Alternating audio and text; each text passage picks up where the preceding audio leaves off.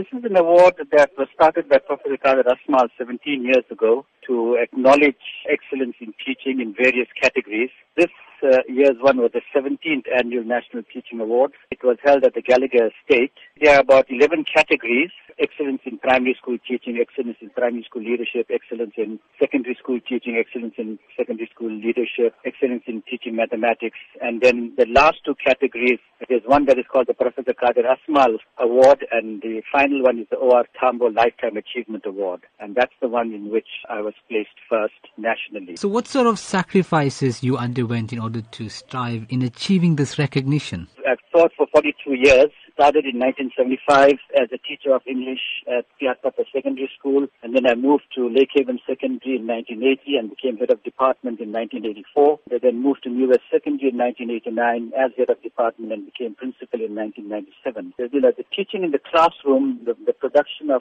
uh, good results, etc., is just one part of it. Uh, a lot of it depends, a lot of assessment based on how else we've uh, done the overall education of our children. We deal with environmental issues, which at my school we dealt with and uh, which we uh, initiated several programs, getting a borehole organized, piping the water to the rest of the school. So that's one aspect, making pupils environmentally aware. Then the issue of teenage pregnancy and HIV AIDS, what programs we have in place and how over the years we've reduced the number of pregnancies in, in the school.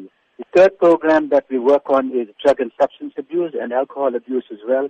So, how would you encourage other teachers and people in the teaching discipline to strive in achieving your level of success? What does it yeah. take essentially? It takes a lot of passion. It sort of take a, takes a lot of passion to be able to do what you what you know to to achieve this.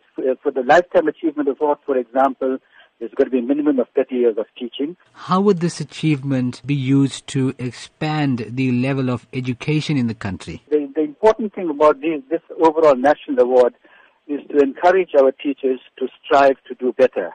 And the only way the country is going to improve is if we educate our youth in terms of the academic as well as the non-academic part of it. When we looked there, we had about 100 teachers who had been honored there, and at provincial level, there would have been more.